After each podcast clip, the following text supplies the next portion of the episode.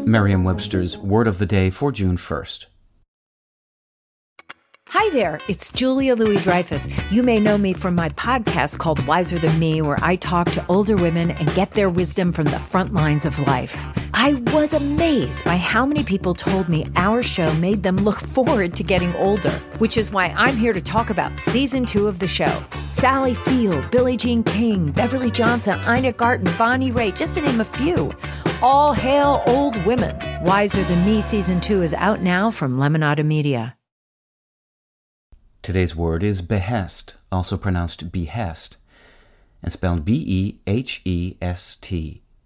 Behest is a noun that means an authoritative order or an urgent prompting. Here's the word used in a sentence from the Los Angeles Times by Jennifer Haberkorn.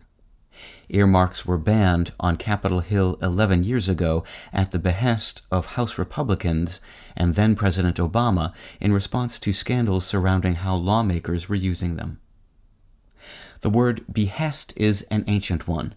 It's almost a thousand years old. It was formed from the prefix be and the verb hatan, meaning to command or to promise, and its Old English ancestor was used exclusively in the sense of promise, a now obsolete meaning that continued on in Middle English, especially in the phrase the land of behest.